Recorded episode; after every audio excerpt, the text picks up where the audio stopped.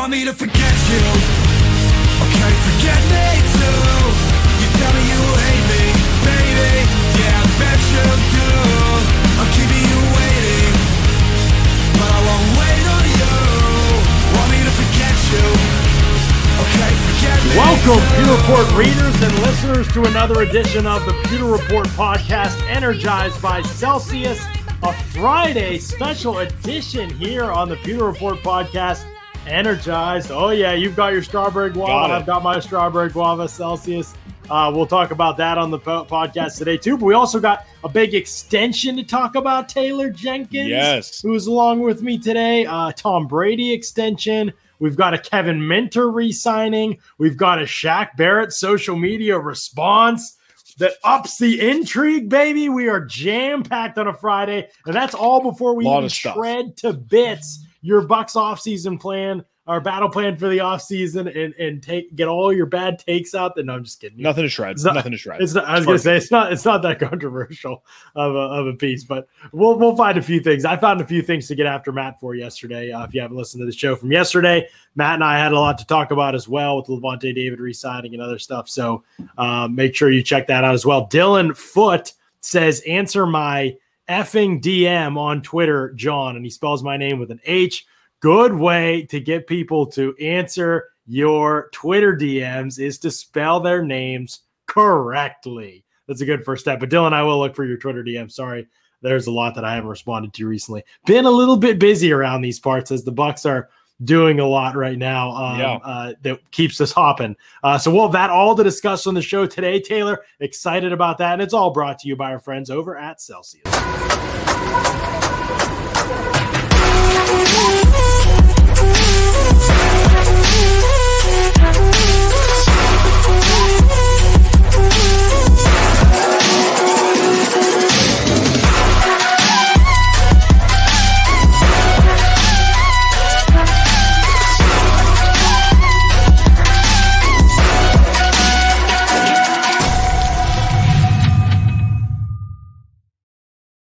Celsius powers active lives every day with essential functional energy, and strawberry guava might do it better than any other flavor. How Taylor good is it? Jenkins. How good it? I can't believe how good it is, dude. I put one in the fridge as soon as they came to my Dude. door. Pop one in there, oh, cracked it open to try just to get a taste that night, last night. Oh my goodness, dude. Game changing flavor, strawberry guava. If you haven't tried it and you're a Celsius fan, I'm telling you, I'm telling you, I'm telling you, you gotta try strawberry guava. It is awesome. Remember, zero sugar, none. Great energy, accelerates your metabolism, burns body fat. So it's great for you. It tastes great, and it's not, there's no sugar, there's not, and there's not the letdown either with other energy drinks. I mean, you've seen it probably as you've seen Celsius' brand kind of blow up nationally over the past month or two. They are on to something really special here, folks. Uh, they really are. And so check it out, try it. I'm telling you, Celsius Live Fit, the sparkling strawberry guava. Oh my, it might be number one, Taylor. I mean, Yeah. it's tough, but it might be number one. As you and the listeners know, if you've heard me on before, I've been drinking Celsius for a long time. I've been drinking it way before they sponsored the podcast. So You're- I've been a big a Celsius, Celsius fan for a long time. I'm, I'm a Celsius vet, long term fan.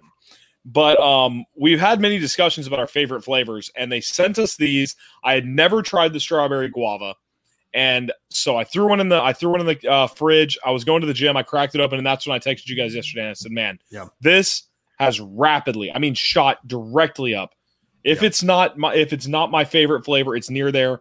It's pretty perfect. It's a lot like the Taylor Jenkins Bucks Battle Pass of Celsius energy drinks. It's just hard to top. Wow. Wow.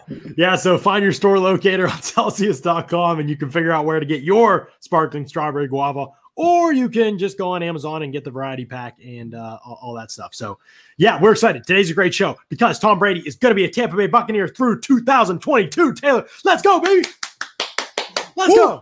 Sorry if that was. I'm actually convinced podcast. he's going to be there through 2032. Um, he's just Oh. going to keep signing extensions, and he's just going to play till he's like 63, 64. possible. Why not? Very possible. Just keep going. To- yes, I, I think that Tom Brady being back kind of locks things in a little bit for the Bucks. Okay, so this year, doubt doubt the ripple effect, obviously, other than having the goat, the goat. Sorry, I leaned away from the microphone. I'm amped up on a Friday. I didn't even drink any of this yet either. So um, it is that you probably are out of the quarterback mark, quarterback market for this offseason. And that's fine with me because at 32, you were going to be probably be reaching for a guy Yeah. anyway. So not a big deal to me. The other ripple effect part of it is that continuity, 19 million of cap space cleared for this offseason. You push some money down the road a little bit with the Brady and the void years. I think there's three void years on the contract.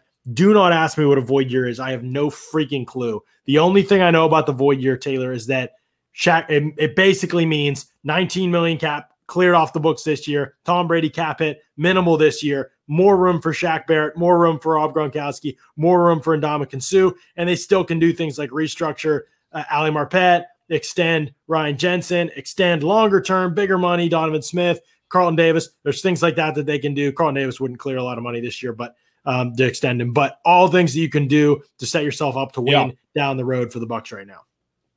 Yeah, I mean, I, if you've ever thought the salary cap is a myth, I think you're a little. I think you have a case for it, but obviously the salary cap is not a myth. It's a real thing that teams have to navigate. Some do Nah, that better than myth. others. And Myth. now, I mean, what, dude? What are avoidable years? You can just know. sign him That's to an it's a eight- myth. It's like it's like yeah, it's like we're just gonna take Tom Brady and we're gonna sign him to an, an eight year contract, but the next, but the last six don't count, and we're only gonna pay him, you know, for three years, and he's only gonna get paid seventeen cents and a handful of leftover Taco Bell packets this year, so we can sign Shaq Barrett. It's like I don't know what they're doing. Mike Greenberg is actually a wizard. I don't Yeah. really know how he does it, but somehow he finds a way. And the Bucks have done this unbelievable job of building this really young core where you have all your entire secondary basically on rookie contracts. They Right. did they built the roster the right way, where you built a strong core through successful drafts, and then you take glaring needs and you don't try and just force picks in the draft and you go and you see a lot of teams that go, Oh, we need that. You know, you see it with the Bucks last year. Oh man, Yeah. we really needed a running back, and all of a sudden we traded two fourth round picks. So we've got to reach on Ke'Shawn Vaughn. But you see teams do that with quarterbacks, like you were saying. If the Mhm. Bucks go after a quarterback this year, if they were in dire need of one, you're landing with a guy like Kyle Trask at 32. I'm not saying he's a Yeah. bad quarterback, but you're reaching Absolutely. for it. And so instead of doing that with free with the draft, they built their core that way.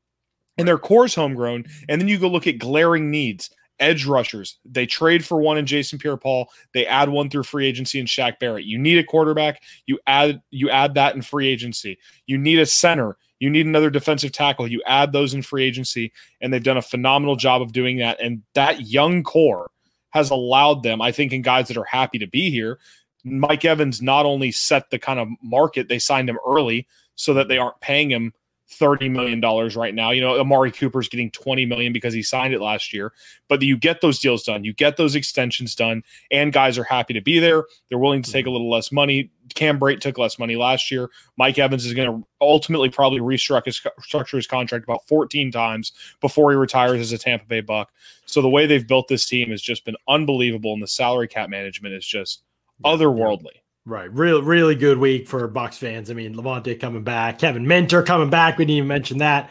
Uh, Tom Brady, obviously, uh, getting extended for another year. Um, and maybe the best part, ta- oh, t- Chris Godwin on the franchise tag. Maybe the best part, Taylor. I thought Shaq Barrett's response to Tom Brady's tweet or the Instagram post or whatever it was about coming back. Tom Brady said, "Pursuit of eight. Oh, some of those emojis, you know, I'm tough, I'm big, you know, all that kind of stuff. And then uh, Shaq Barrett chimed in with the, oh, where he said, we're keeping this band together. And Shaq Barrett gave him the, yes, sir. Yes, sir. like, Yes, sir. Okay, hold up, hold up. This sounds like there's been some chatting going on. I think some people know some things. I think it's just Yep. a matter of time. So that was actually probably the biggest thing, Taylor, that gave me hope. Not that I've doubted really that Shaq Barrett will be back, but I've said before, I think it's going to be into free agency. He's going to want to hit the market. You question how it's going to happen. Exactly right. Financially speaking, I don't think you can really argue with Shaq Barrett. Like the- the best thing for him to do would be to hit the market, I think. Yeah. But he might want to be back in Tampa Bay and they might give him a great offer. And guess what? What's the difference? I mean, you might get a little bit le- more on the market, but is it really that big a deal if you're getting paid? You know, if you're making 19, 20 type a year, you know, million dollars a year type of deal with the Bucks. And so that might be where we're at with the Shaq Barrett thing. But his response to Brady like that really made me feel like he Yeah. feels he feels like it's just a matter of fine tuning the details to be back in Tampa Bay. You don't see that, you know, with that level of confidence very often. So that that was a big indicator to me. Toby Valora. one thing that's so interesting is how much guys seem to want to be here. I mean, this has been such a losing franchise for so long, but it almost It's crazy. Like everybody wants to be in Tampa now. that, yeah, that it's like it, that it's like a first class organization. You look at this team, you know, like a Steelers, like a Patriots, where guys are not they're so ultimately bought in. And this isn't just guys, I mean, who have been with the team. This isn't just the Godwins and the Evans and the Lavontes who say, I love being here and I want to stay here and I love the organization. This is guys who come here for a year. Tom Brady's been here a year. Gronk's been here a year. And Ndamukong Suh's been here too. Shaq Barrett's been here too. Jason Pierre Paul's been here three. And they all like it just seems like they're so willing to buy in and Right. be man, I'm juiced up today. I'm I'm just rambling. I'm going off. I'm telling you, no. I I got mean, Celsius in my veins. Listen, it's a good thing, man. I mean, this is a great organization right now. A lot of people want to be here. They're in, they're in a window where the next two years they should absolutely be competing for Super Bowls, especially if they can get Shaq back. And we're going to be hopefully excited about that on a later show for sure. Uh, we do want to move uh, to the battle plan a little bit. Toby Valora, uh, funny comment. Scruff Ledyard is greater than clean shaven Ledyard. I was scruff I this week. I am clean shaven this morning. Actually, I had a uh, I had a handlebar mustache uh, going on. It was freaking out my wife a little bit. Sometimes, time to time, I just like to change things up, uh, see how repulsed she is by me. She was pretty repulsed, is the answer, in case you were wondering. Um, t- and then uh, Toby also adds Taylor's cat, Taylor Jenkins battle plan. Taylor's cat greater than Taylor's battle plan. I, I love it. Toby Valor bringing the heat on a Friday. There's no settling down here. $10 super chat. Remember super chats? They're back. Eric Colson's bringing them back. $10 super chat. Taylor, I expect your battle plan to include Marlon Mack, Rodney Adams, Austin Ryder, uh, Reader, Ryder, I don't know, and to draft KJ Sales in the fifth. Anything else is unsatisfactory. Eric, The I see the all caps, goals. the all caps Rodney Adams there because he knows there's a personal personal dig at me who wasn't a big uh who wasn't a big uh Rodney Adams fan coming out of college. Sad to say. Andrew Rep says Ledyard's plan, all other plans. Thank you, Andrew. Smart man right there. I'm sorry for what I'm doing to people's volumes right now. I'm just Thank amped up kind of day. It really is. I mean, that's that's where we're at, Taylor. We get to Friday. We know this podcast is the only thing between me and more work and more tape watching. Uh, but I can't wait. Yeah, that's exactly Uh, right. I can't wait. All right, your your plan for the offseason, the Taylor Jenkins 2021 plan for the Bucks offseason. Wide receiver Chris Godwin on the franchise tag. Wow, what a prediction.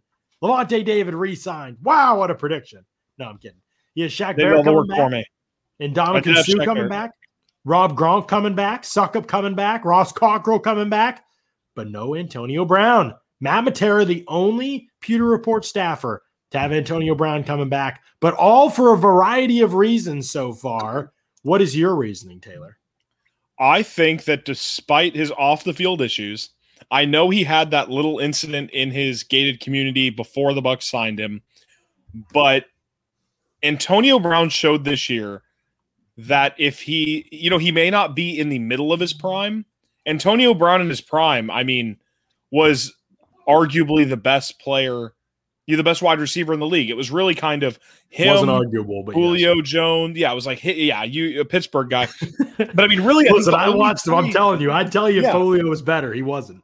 Yeah, it was. I mean, I think the only three guys that at any point in his career really, you know, can make a case are really like, you know, Megatron at the tail end, Julio, maybe Odell Beckham Jr. for a few years. They were the guys, you know, and he's still shown that while he may not be smack dab in the middle of his prime, he's it's not like he's out of it.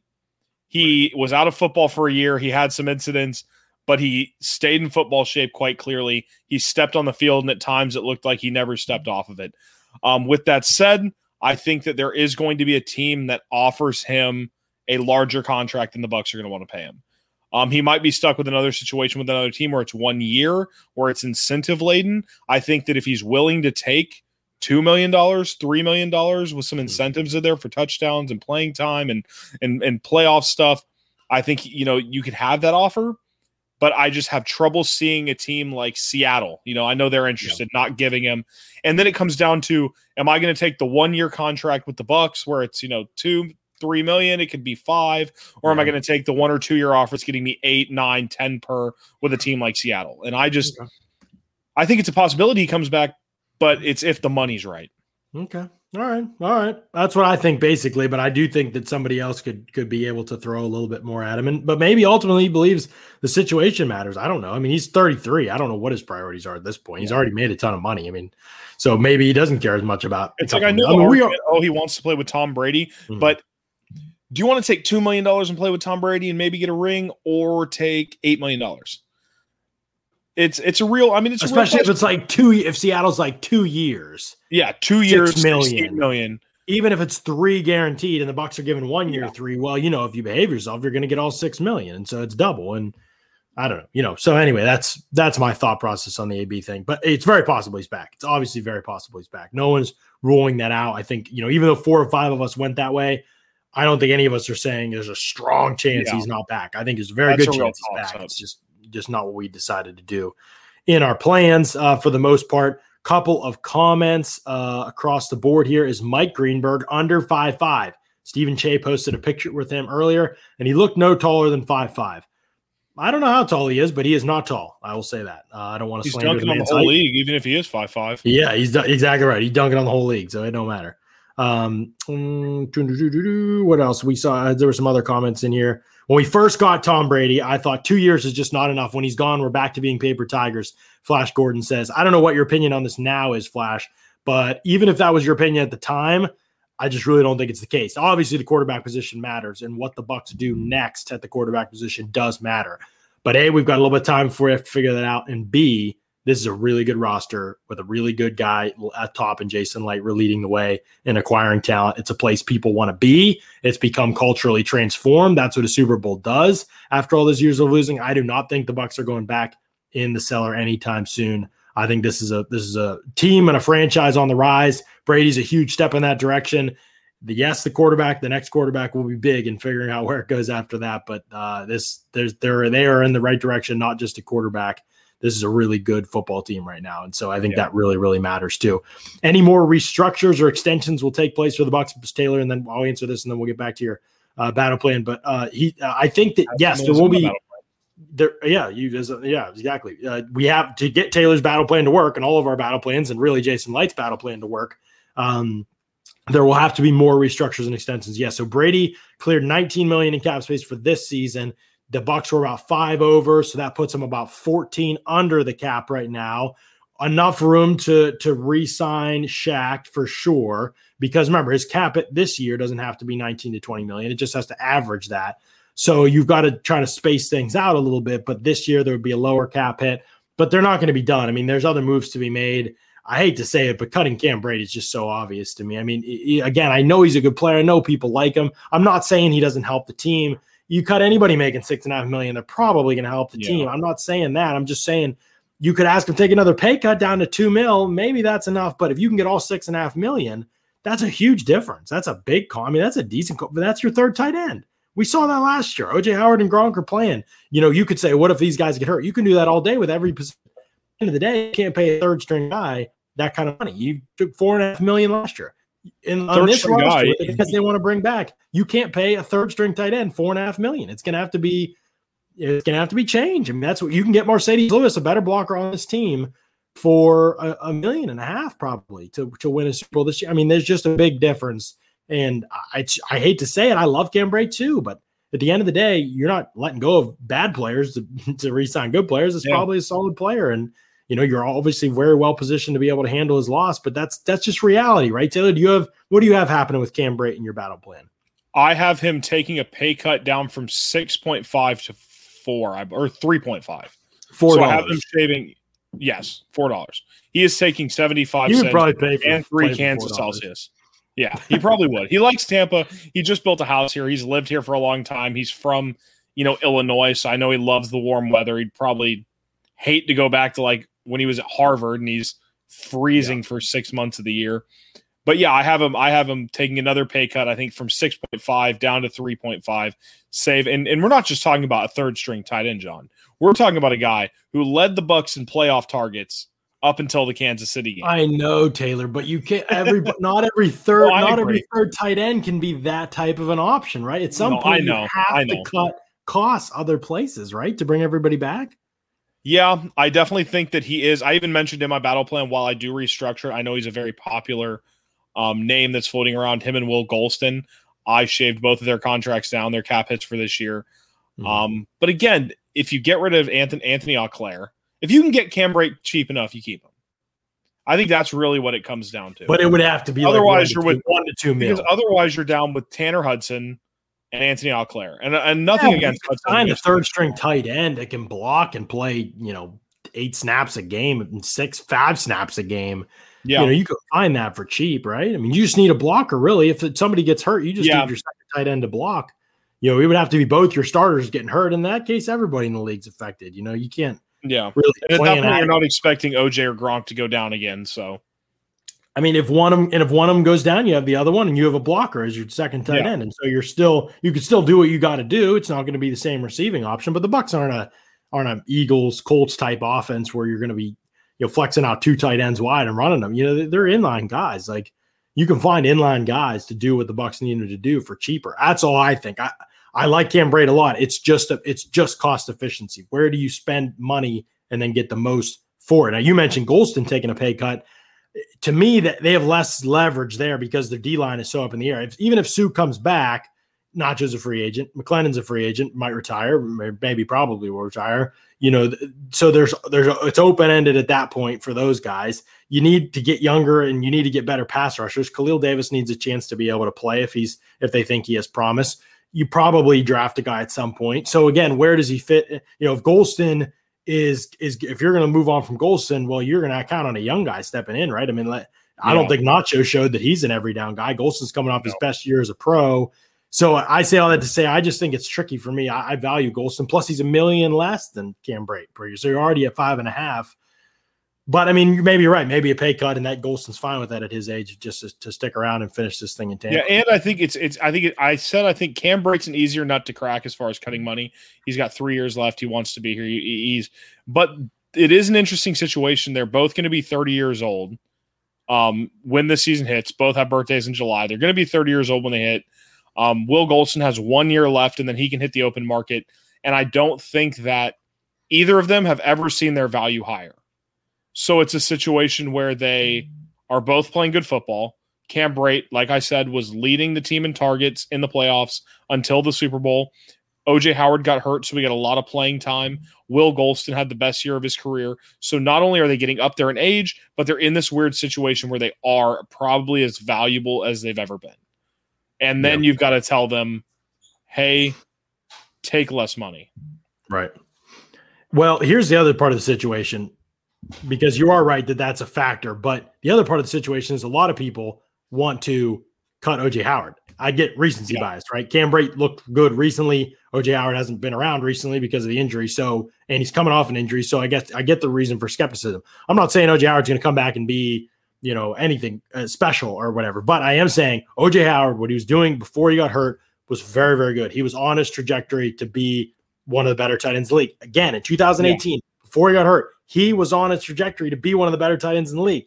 I know it hasn't been rhythmic the way people want it to be. I know 2019 in what I believe is one of the toughest tight end systems in the league, which is the Bucks, because they ask you to do so many So things. I mean, these guys they line in the in the backfield. You saw it with Cam Brate this past season th- to lead block at times. Like they, I mean, they line up they in base, they'll line up on the edge, and you're just blocking a defensive lineman one on one a lot of the time. Yeah. Like it's again, most schemes in the NFL today have some base in zone rushing, and the Bucks really their tendency tends to be we're leaving tight end on an island, old school type of running game, and that even as a good blocker, that took a while for OJ to figure out. So again, there's just a lot for the position. Took him a while. Then he wasn't hurt, healthy. Then he started to get good again at the end of 2019 to make plays. Starts 2020. I thought he looked great. The catch against the Broncos. Yeah. You kidding me? Cam Brate doing that. I think Like, he's extremely talented. I think he's And Tom fast. Think Brady loves him. block.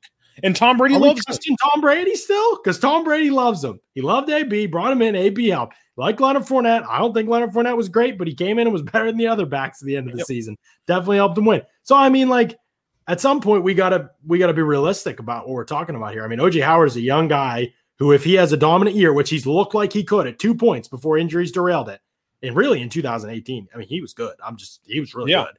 You know, if he has that type of year again, again, that could be a guy that you look to sign after the season. Even depending on what happens with Gronk and his contract, that I'm just saying that possibility exists. It does not exist with Cam Brate. It doesn't. No, Not it in the does. and I agree. They're they're different. Plus, OJ Howard is a blocker, way better than Cam Brate, especially the way he was blocking at the beginning of the year. The other thing about OJ Howard is his his option is fully guaranteed for injury. So if the Bucks wanted to cut him, which they do not, and they are not going to, I don't believe, if they wanted to do that, they would have to prove he was 100% healthy right now, or his contract would be guaranteed when they cut him. They probably can't prove that right now with an Achilles Yeah. injury. So that's the other thing is that like they, they wouldn't save money if they cut OJ Howard right now. They would have to basically prove oh, he's fully healthy, he's fine, his injury's not an issue. We're cutting him anyway. They I don't think they can do that right now. So that throws another wrench into things, and that's something that probably a lot of fans maybe don't know about with that. Um, Brady loves Brady. Sure, he loves Brady. Also chewed Brady out in the first get first round of the playoffs against Washington Yeah. because Brady didn't keep working on his route. I mean, he'll do that with everybody. I'm not saying he doesn't like Brady. He does like Brady. Tom Brady's not an idiot. he understands. I think Brady loves everyone. OJ Howard is different, folks. He's different. I know go around- about consistency, but he's really talented. You got to take if you were chance. going to go down the roster and be like, you could point it at some scenario where it's like, oh, Tom Brady loves him. Like Tom Brady loves OJ, and Tom Yeah. Brady loves Gronk, and Tom Brady loves Cam, and Tom Brady loves Mike, and Tom loves Chris, and Tom loves AB. Tom loves everyone. So like that just can't be like at some point it just can't be the sole deciding factor. Like Yeah. Brady loves every weapon he has, except for maybe Cyril Grayson. right. And And if, I don't you, think still has him anymore. and if you cut, I mean, you again, I just laid out why you really can't cut OJ. Um, but Yeah. if, if you did, like, it's like, okay, well, what are you gonna do? You know, Gronk goes down. Would you do? Who's gonna block? You know, like, I mean, yeah, I mean, you'd have to find again. Okay. You'd have to be a number three tight. Yeah, we don't have Joe Haeg anymore. So you know. Anyway, we we devote. We digress here. Uh, uh, but uh, that's kind of the scenario right now with the tight end position for the Bucks. I think Cam is. I, I don't know. I don't know how they. I don't know how they keep him. Maybe maybe he does take one to two million. We'll see. Uh, it's a lot to be decided still uh, for sure. Um, Succop coming back. You have Succop coming back. What was your rate for Succop? Do you remember? What did you bring Uh, Ryan Succop back at per two year? years, six million. So Two years. three Okay, million that's per. did. Okay, million per. That's reasonable. Two years, three million per. I don't know what your guarantees are. It doesn't matter. Yeah. But like, you don't want to be signing a four-year deal with a kicker. Like, no, no. I told Scott this. He wants to commit to Ryan. He would marry Ryan Succop right now if he could. He would. but that's what that's how he feels about it. But yeah, I Um, mean, kickers are so high. I mean, even the best kickers, I mean, it can just go bad so quick. And if you're locked into guaranteed money with a kicker in four years and Jason Licht's in a spot where he's drafting his third, that's something that could be here in a snap. I mean, Yeah. you've tr- you've tried the veterans, you've tried the rookies. The Bucks have tried so much. I know it's enticing to try and be like, "This is the guy. We finally found him. He's going to be great for the next eight years," you know. But it's just not realistic. You can't do Right. that. Right. I agree. I agree. All right, let's get to your new free agents. Ethan Pocic from Seattle, guard slash center. He's played both spots a little bit. You have him listed center here. Why Ethan Pocic? So the Bucks do not want to shuffle around their offensive line again. Um, when we saw, uh, when we saw um, Ali Marpet get hurt and AQ Shipley goes down with a neck injury, all of a sudden you're slapping Ryan Jensen at left tack or left guard. You've got, or you've then you've got AQ Shipley playing center, and it's just a weird situation. And I think that you need someone in there he's not going to back up for guard. He's not going to be the first backup for guard. You've got Josh Wells as your as your spot starter at tackle. You've got Aaron Stinnie at your spot starters for guard. Pocic is a guy who started 14 games for Seattle last year, but he's really not that good. He's, Hmm. you know, an average pass blocker. Can, He's can not a very good run blocker. He's basically a guy that we want him because we're going to get him for one year, really cheap. And he is someone who can snap the ball to Tom Brady if a center goes down. And that way we don't have to move Ali Marpet to center or so, you know, try and figure something out. So Hmm. he is a guy that's literally just an emergency center because then you don't have to go, oh, well, who's played center? We got Ali Marpet and he did it and he struggled, but then you have to move him from left guard. He's literally just an emergency center. He's not going to be a backup guard, but he can do it if you have enough injuries. Just a guy that you can bring in as an emergency center, and that and really nothing more. Yeah. Okay. All right. All right. I agree with you. Not very good. Um, that's the bottom line, but something that could happen. Matt brought in Ty Sambrailo yesterday. I said, Matt, I don't know if you know this or not, but Ty Sambrailo is bad. And he was like, I don't, but I could still see it happening. I was like, good point because they signed Joe Haeg and he wasn't good either. So Yeah, my whole thing was like, yeah, he's bad, but like this is He the one scenario in which he Yeah. plays. right, he plays a lot And of you need spots. someone there. Yeah. Right, he plays. um, okay, Gerald McCoy. You have Gerald McCoy coming back. Talk to me about this. You and Mark Cook bringing Gerald McCoy back into this locker room, knowing what you know.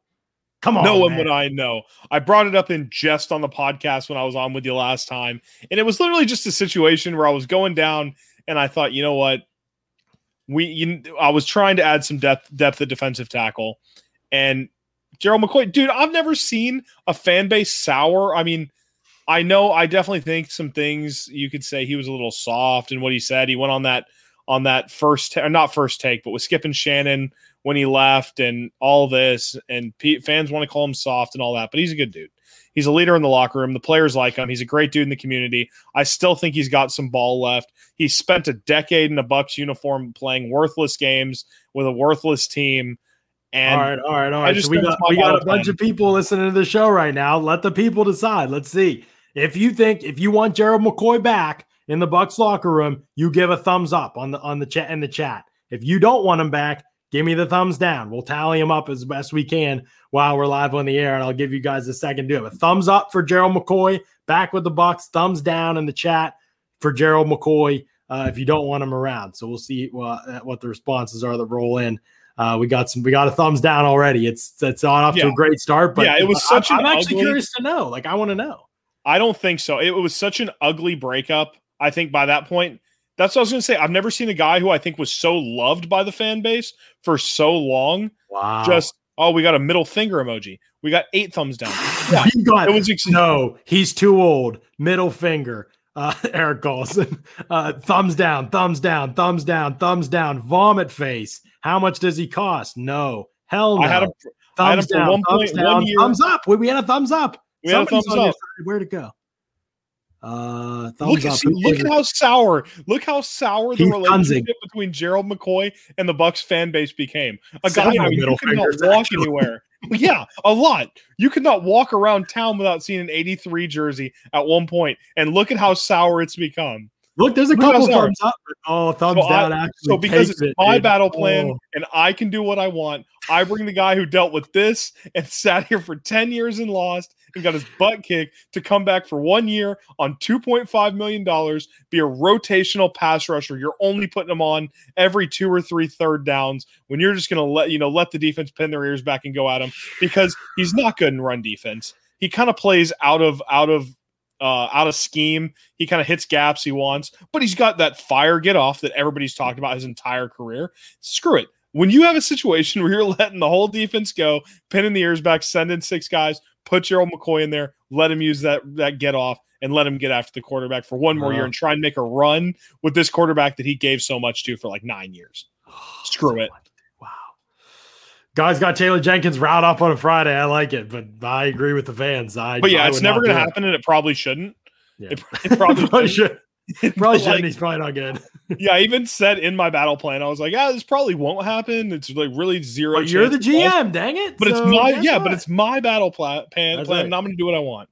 I actually have a bigger problem with James White coming back here. What's up with this man? Everybody's bringing back James White. I think I was who's me and Matt didn't bring back James White. yeah, I, don't I didn't did, want to bring James White back. I really didn't but want to bring him here, you gave into peer pressure.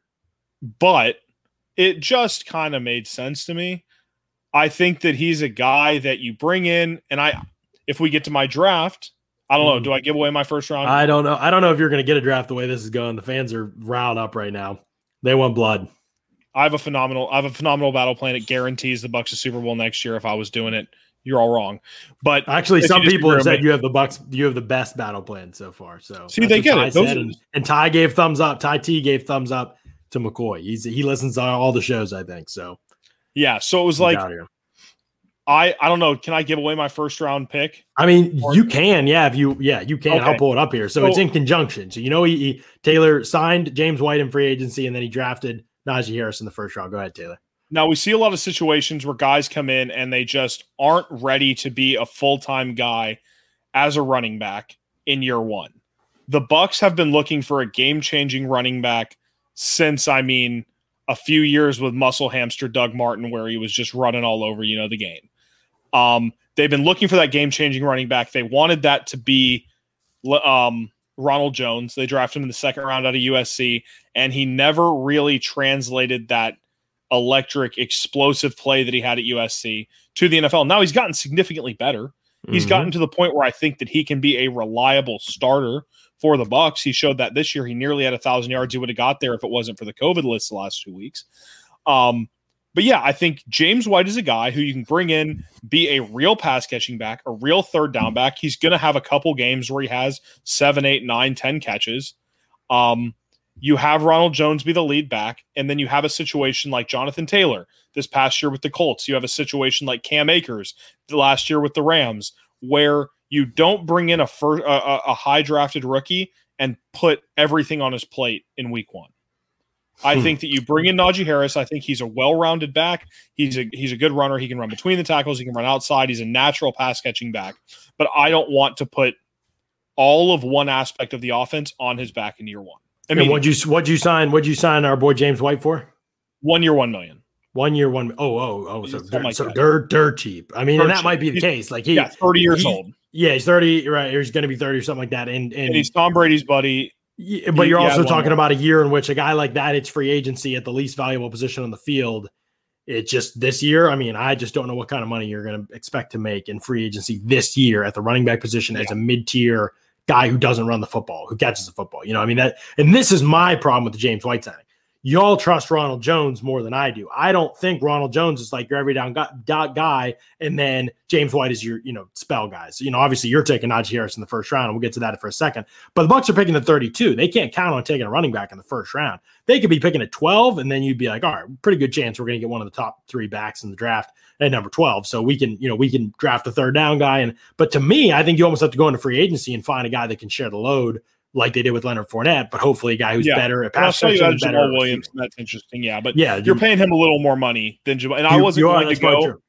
I wasn't going to go and spend three, four million a year on a running back when I'm drafting Najee Harris. Because I think at some point by week eight, week 10, week 12, week 14, Harris is picking up a little more slack. Now Jones isn't that first down back. He's splitting carries. And when you get into next year, the year after, Najee Harris takes kind of takes the brunt. Then you figure Yeah. out the rest of the running back position, but you say, okay, I've got one. And at 32, I mean, Clyde Edwards Helaire was the number one running back. I know some years you have the Leonard Fournettes and the and you have a Right. couple running backs taken, but then you also have years where Clyde Edwards Helaire in a, in a draft that I think was really good with running backs last year. Yeah. Um, go 32nd. and He's the first one off the board. So you could Good. just as easily see Travis Etienne and Williams and and Najee Harris all off the board, or you could see if, if Etienne or Najee Harris gets to 32. I don't necessarily like taking a running back in the first round, but when you have a Mm, team that has so few glaring needs and you're at 32, I think that's kind of one where you can go, all right, this is what we've wanted for so long. We missed on Jonathan Taylor last year. We wanted to get Antonio Gibson and he got taken before we could take him. We're just going to go get our guy. And they truly, and if they truly believe in him, you go at him. I know they like Jonathan Taylor last year and that stinks they couldn't get him, but you also got two game changers. You got Mhm. Winfield Jr. and, and Tristan Wirfs. So it sucks you didn't get your guy, but you got a Yeah. Super Bowl and now you get a chance to. Well, I mean, and remember they liked Antonio Gibson too, you know. So Yeah. yeah, I think pass catching is really valuable. to them. I don't know how they, you know, I know they, you know, they might have liked Jonathan Taylor, but again, and Jonathan Taylor did pass catch pretty well as a, as a rookie. Um, but it was also like, man, that that was really valuable to them. I mean, Antonio Gibson wasn't even a full time running back in, in college, and he hardly had what? Yeah, how many touches he have his whole college career? Touches, Dude, like, thir- like 36. it was crazy. Like, 30 he hardly, yeah, He was a wide ready to take him in the receiver at. JUCO. right? Yeah, he was a wide receiver at JUCO and then went to Right. Memphis, a little G5 RBU. And in a lot of ways, he was the anti Jonathan Taylor, and they loved him that Yeah. much. You know, he he caught the ball, he played receiver. Jonathan Taylor, the big question: what can he do on passing downs?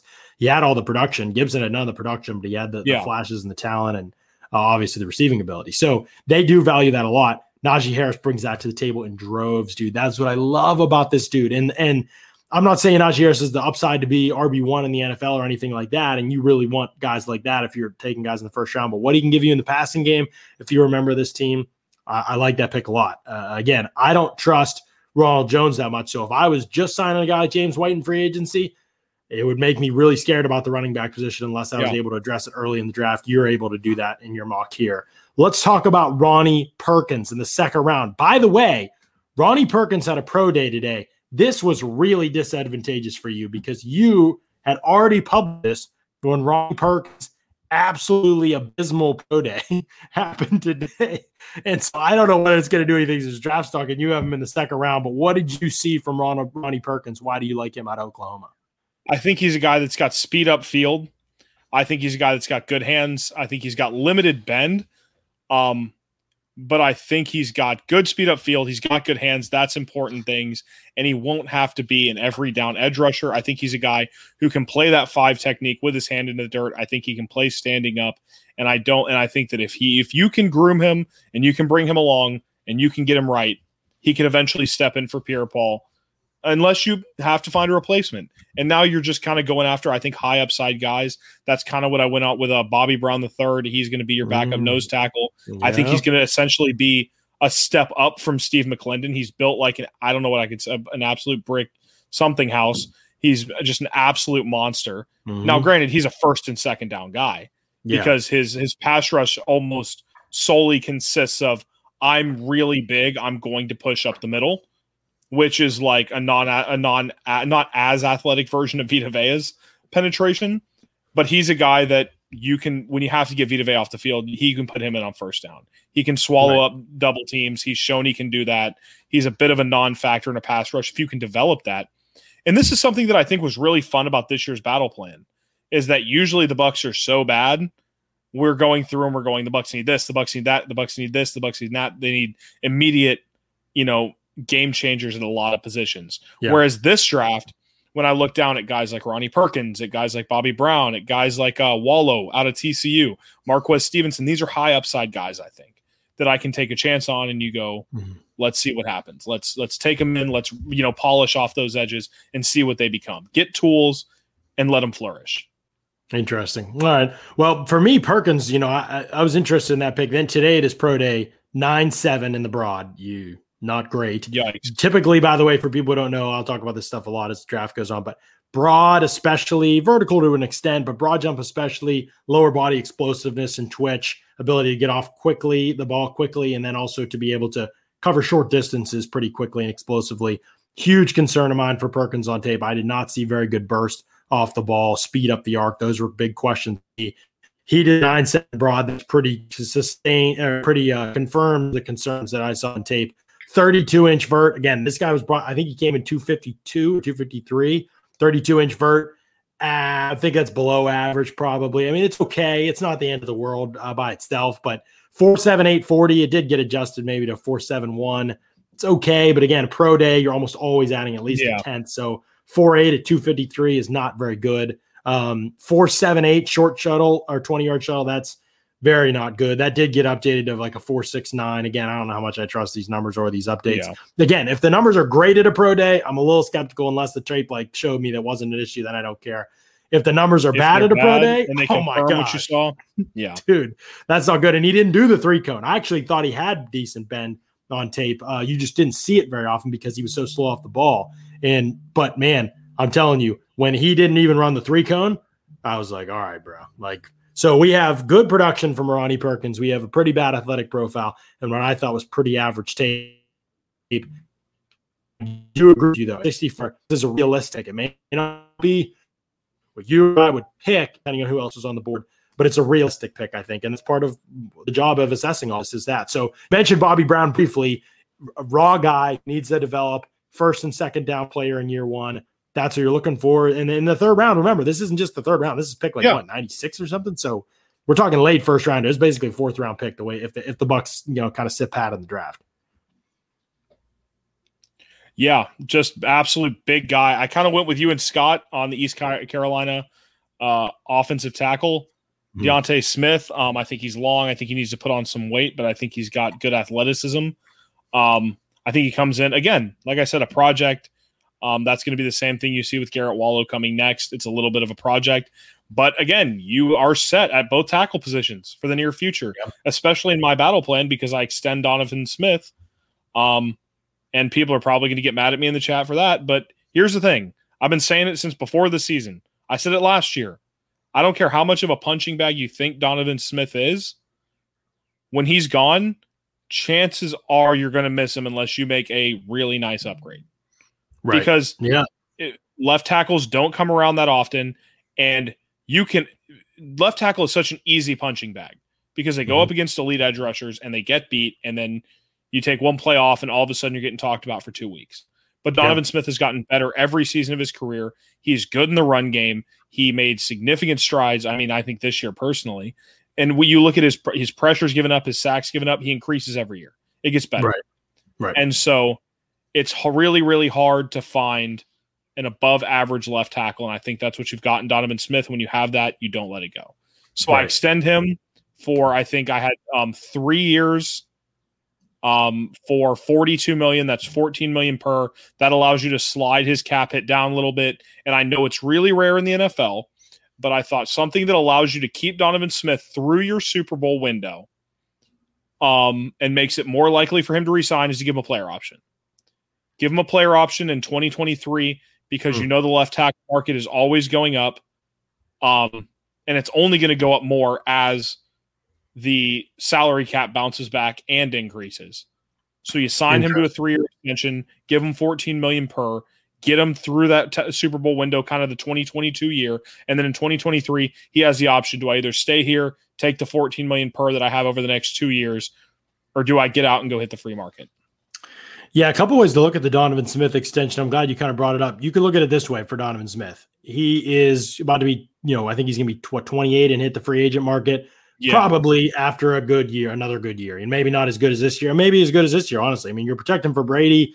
You know the ball's coming out quick. You know where he's going to be every snap. It just allows you to get comfortable as an offensive lineman. I don't think it's. I'm not saying he's bad and Brady makes him look good. I'm just saying it's consistent. You don't ever have to worry about Yeah. where Brady is in the pocket for the most part. You know, almost every snap of the season, you Brady's in the same place. Look, you can look at any of the the next gen stats charts. He's in the same place all the time. So it just it allows you, to, you know, that was never the case with Jameis. Everybody knows. I mean, so that made life harder. I'm not saying Donovan Smith was fully to blame or Jameis was fully to blame. I'm just saying it makes life more difficult when you cannot establish the cons- you do the same motion every time and you get Yep. to the same place every time and every play goes the same way.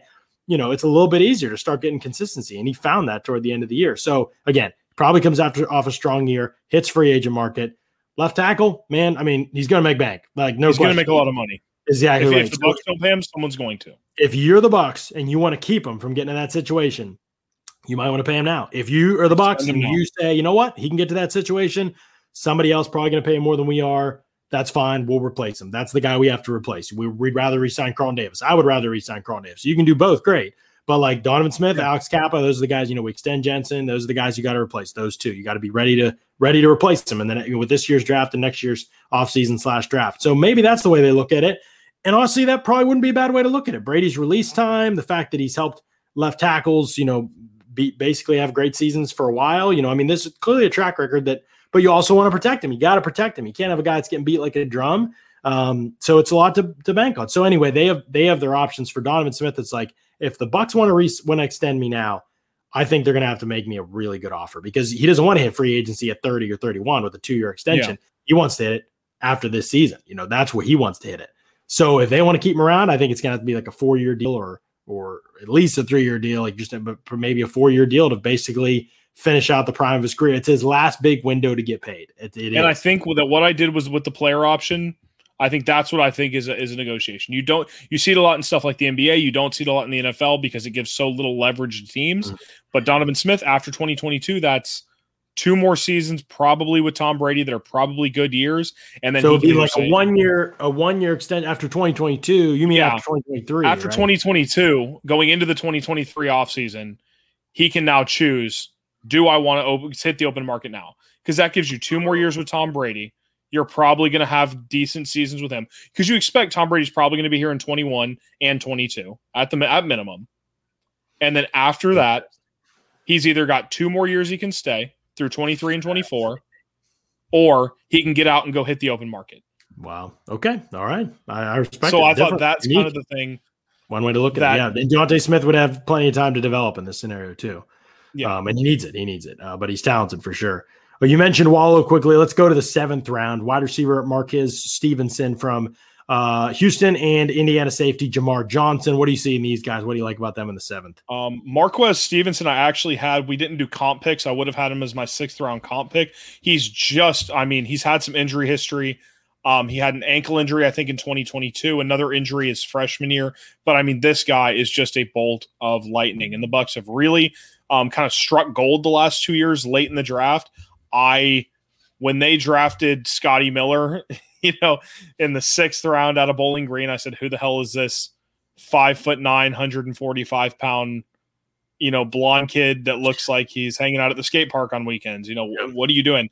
And now all of a sudden, he's making incredible catches against the Raiders and he's streaking Yeah. down the field against Kevin King against the Green Bay Packers. And then last year they go out and it's really deep wide receiver class, and you're able to luck into getting an unbelievable player in Tyler Johnson. And he can probably slide in if you lose Antonio Brown and be that wide receiver three. I know you like to call him mini Chris Godwin, you know, kind of the same body style, a little bit of the same play style. Um, Mhm. and this year, I think that a guy that they can get something special out of late is Marquez Stevenson. He's an absolute bolt of lightning on the field. Um, and obviously, getting him that late, you've got question marks. His route running, I think, is a question mark. His injury history is a little bit of a question mark. But with the ball in his hands in space, he's fast enough to run past people. And when you get the ball in his hands in space, I mean, I kept wanting them to use Scotty Miller on jet motions, you know, and things like that. But he just, we just found out he wasn't good at it. Hmm. We've seen Stevenson do that well. We've seen him, you know, get a little bubble screen and take it all the way. He's just an absolute bolt of lightning. And Mhm. really importantly, on kickoff returns, he had 34 attempts in his career and took three of them back for touchdowns. So I don't know what he can do on punts. I think he only took three or four in his career. But kickoffs, he immediately steps in and becomes an upgrade over Jaydon Mickens. With those three, he was an average of 26 yards per return. And then Jamar Johnson's just a guy that he's a late round pick. He's out of Sarasota, former track guy. Um, kind of, uh, you know, pretty sure tackler. Uh, got some range. He had, I think, 3.5 tackles for loss and a sack. He also had three interceptions and a forced fumble this year. Just the kind of guy, a late round guy, does a little bit of everything. Local kid. And I think he's the kind of guy that doesn't come in and start, but he's a guy that can come in and battle it out with Andrew Adams and Javon Hagan. And he's Mhm. kind of in that class of, okay, we can kind of move him between free safety, we can move him between strong safety, and can he beat out, you know, the, somebody for the last spot on the depth chart and play special teams? Hmm, Interesting. Yeah, I mean, I, I think that those guys definitely sound like the types and the spots that Tampa Bay would be like thinking in those rounds. Remember, they haven't had a lot of success necessarily with seventh rounders, um, but you know, I think that their their ability to start to improve, hopefully, on that part of the process a little bit, but also to you know target special teams, target guys, or target guys with one great trait. They might, you know, Stevenson might not be the most well-rounded receiver, but if he can if he can fly, those are the guys you take chances on at that point in the draft. And you know, Mickens, we know about with his arrest yesterday or Yeah. his arrest uh, last weekend. Um, his future is uncertain. So getting a return option in the draft, I think it's definitely something that'll be on their radar, especially if Antonio Brown's not back, Kenjon Barner's not back. Some of those guys, types of guys, aren't back. It's something that they're going to be looking for for sure. Okay, for people who don't know, next week we will be live at 8 p.m. Eastern, Monday, Tuesday, Wednesday, Thursday, 8 p.m. Eastern. It will be at night because there will be free agency action. Remember, Monday, tampering period opens at 4 p.m. when we normally be live. So instead of 4 p.m., we'll be live at 8 p.m. We'll talk about the moves of the day and the things that have gone down during the day. And probably we'll have some breaking news to tackle on the air the way these things have gone. Tuesday, same thing. Will be 8 p.m. Wednesday, free agency officially opens. It's not the tampering period, but we already will know a lot of the deals that are going to go down. Free agency officially opens. Guys can officially sign Wednesday at 4 p.m. So at Wednesday night at 8 p.m., we'll be live and we'll break it all down, assess everything. Same thing for Thursday night. We'll wrap up our week uh, on the podcast at least next week on Thursday night, breaking down things that happen. And make sure you're following us on Locker Room. Download the Locker Room app, follow Pewter Report, and you can. We're gonna if something happens quick and we don't have a show right away and it's big deal. Shaq Barrett, big contract. We'll jump in there, maybe give you a little chat, talk about things a little bit, how it affects the landscape, so on and so forth. So uh, make sure you're following us on there as well. As always, thanks for another great week and another great edition of the Pewter Report podcast. Out. Out.